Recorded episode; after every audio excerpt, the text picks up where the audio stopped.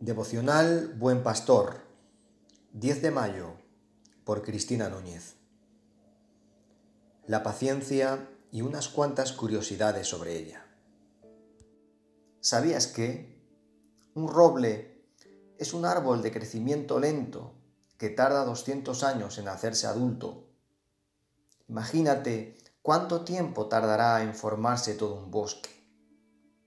¿Sabías que un elefante tarda casi 24 meses en concebir una cría.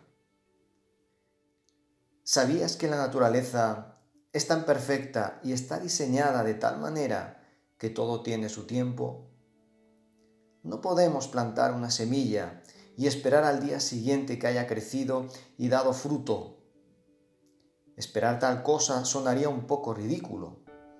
Para que una semilla germine debe tener su proceso para que crezca y se desarrolle deberá pasar más tiempo hasta que finalmente dé un fruto abundante. Lo que aprendemos con estas curiosidades es que todo tiene su tiempo y debemos de saber esperar con paciencia.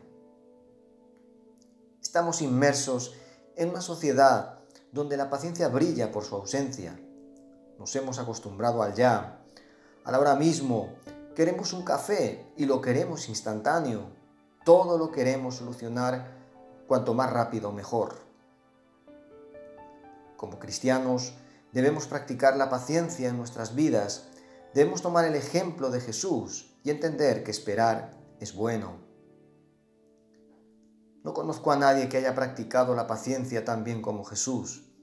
Cristo nos enseñó de primera mano a ser constantes, a saber esperar los tiempos, a mantenerse con firmeza y sobre todo perseverar en el propósito para el que había sido llamado. La paciencia fue diseñada por Cristo. La paciencia nos ayuda a crecer en las pruebas. La paciencia nos permite ser fortalecidos y bendecidos por Dios. La paciencia es agradable a Dios. Pidámosle al Señor que cada día aumente nuestra fe.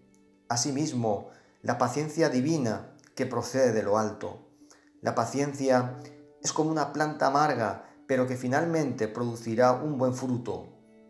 Seamos pacientes, cultivemos un corazón y carácter paciente como Cristo. Me gustaría que meditases en Santiago 1, del 3 al 5. Sabiendo que la prueba de vuestra fe produce paciencia, mas tenga la paciencia su obra completa, para que seáis perfectos y cabales sin que os falte cosa alguna. Y si alguno de vosotros tiene falta de sabiduría, pídala a Dios, el cual da a todos abundantemente y sin reproche, y le será dada.